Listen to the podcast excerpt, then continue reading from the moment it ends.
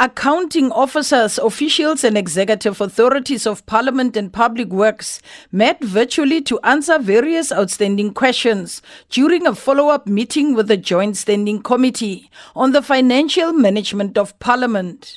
Questions continue to crop up on why Parliament's buildings were not insured.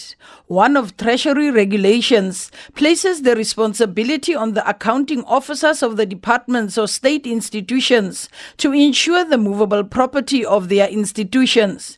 Deputy Minister Kievit touched on the insurance debacle just would want to deal with this issue of uh, insurance because it, it keeps coming up and say it's a legal matter. It's within the regulations of the PFMA and uh, Parliament as a, an institution charged with the responsibility to enact laws. It is all of us our responsibility to engage and review that piece of legislation to see if what it entails is still relevant for our country. But um, let us also understand that uh, this is not only a South African issue. Countries across the world apply this On the part of the National Legislature, Acting Secretary to Parliament Baby Tyawa gave an account on various issues.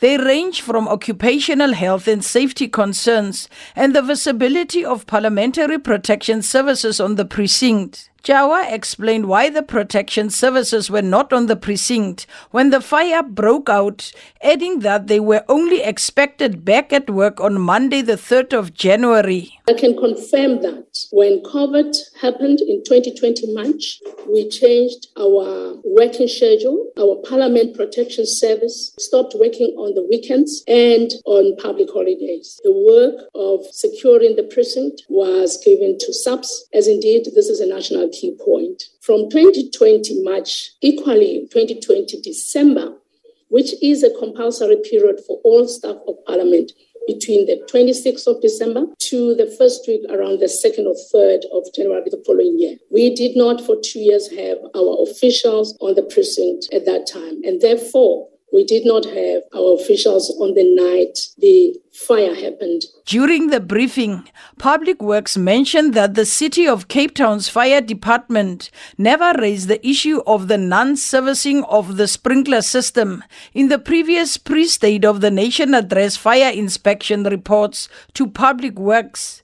This is according to the department's regional head of construction projects responsible for Parliament, Tembeka Kolele. One of the observations in the fire department's report is that the fire sprinkler valves were not serviced since 2017. Kolele says once servicing is completed during pre-SONA inspections, Public Works submits the maintenance certificates to the joint authorities which include the City of Cape Town. As part of the SONA preparations, the precinct buildings are assessed by the fire department of the city of Cape Town for bylaws relating to community safety. These inspection reports are provided to identify and address deficiencies before the event could take place. Now, um, we've put a note in this presentation to say the overdue servicing of the sprinkler system was not raised in the 2020 and the 2021 Cape Town Fire Department pre-SONA reports. DPW may not speak on the 2022 report as this, this is relating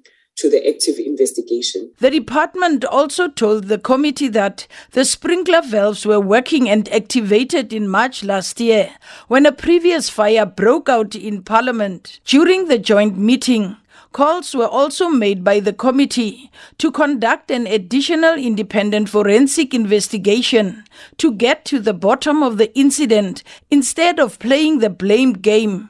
This call for a forensic investigation was also supported by the Deputy Minister Kievit. The City of Cape Town's Fire Department and the Department of Police are the next stakeholders that will be called to appear before the Joint Standing Committee on the Financial Management of Parliament. Committee co-chairperson Peace Mabe revealed this in some of her closing remarks. In the next meetings, we'll then find a way of inviting the Cape Town Fire Department to present their report.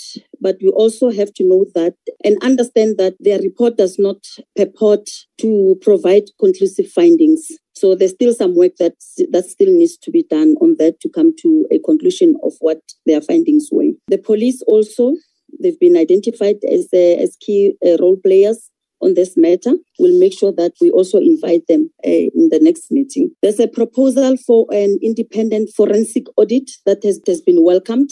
I think even the DM on her remarks, she did welcome the proposal for a forensic audit. There's also a proposal for a site visit before the sitting of SONA to check the state of readiness. We will then deal with the logistics and identify a team that will then have to fly down to Cape Town to assure members of the public and members of parliament that SONA will be hosted and that there won't be any challenges. Mabe also says the committee is satisfied with the explanation that was given on why government buildings are not covered by the insurance. She added that the committee will not interfere or speculate on the investigations into the fire hydrants, sprinklers, and all other fire related equipment.